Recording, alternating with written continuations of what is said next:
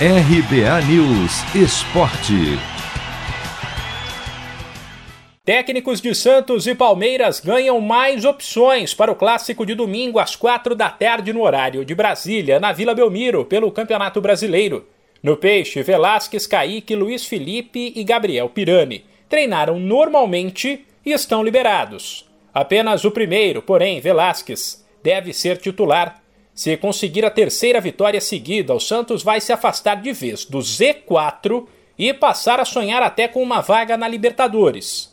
Pelos lados do Palmeiras, o título ainda está no radar, apesar de todo mundo saber que ficou difícil.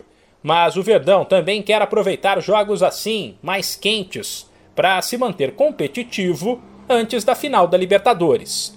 O lateral Jorge foi liberado pelo departamento médico e treinou normalmente. Com isso, o técnico Abel Ferreira, que tanto reclamou dos desfalques há algumas semanas, agora tem todo o elenco à disposição. O atacante Breno Lopes, autor do gol do título da última Libertadores, sobre o Santos, falou rapidamente sobre o reencontro com o rival mais importante da carreira dele. É verdade, né?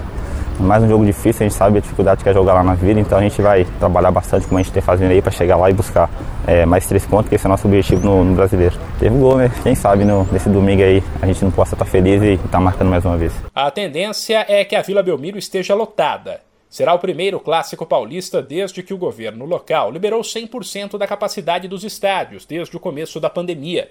Algo que para o também atacante Lucas Braga, do Santos, pode fazer a diferença para o peixe. Dá sim, com certeza. E a gente sabe da força que vai ser esse clássico de domingo, do jeito que eles vão empurrar a gente para que a gente possa conseguir um belo resultado.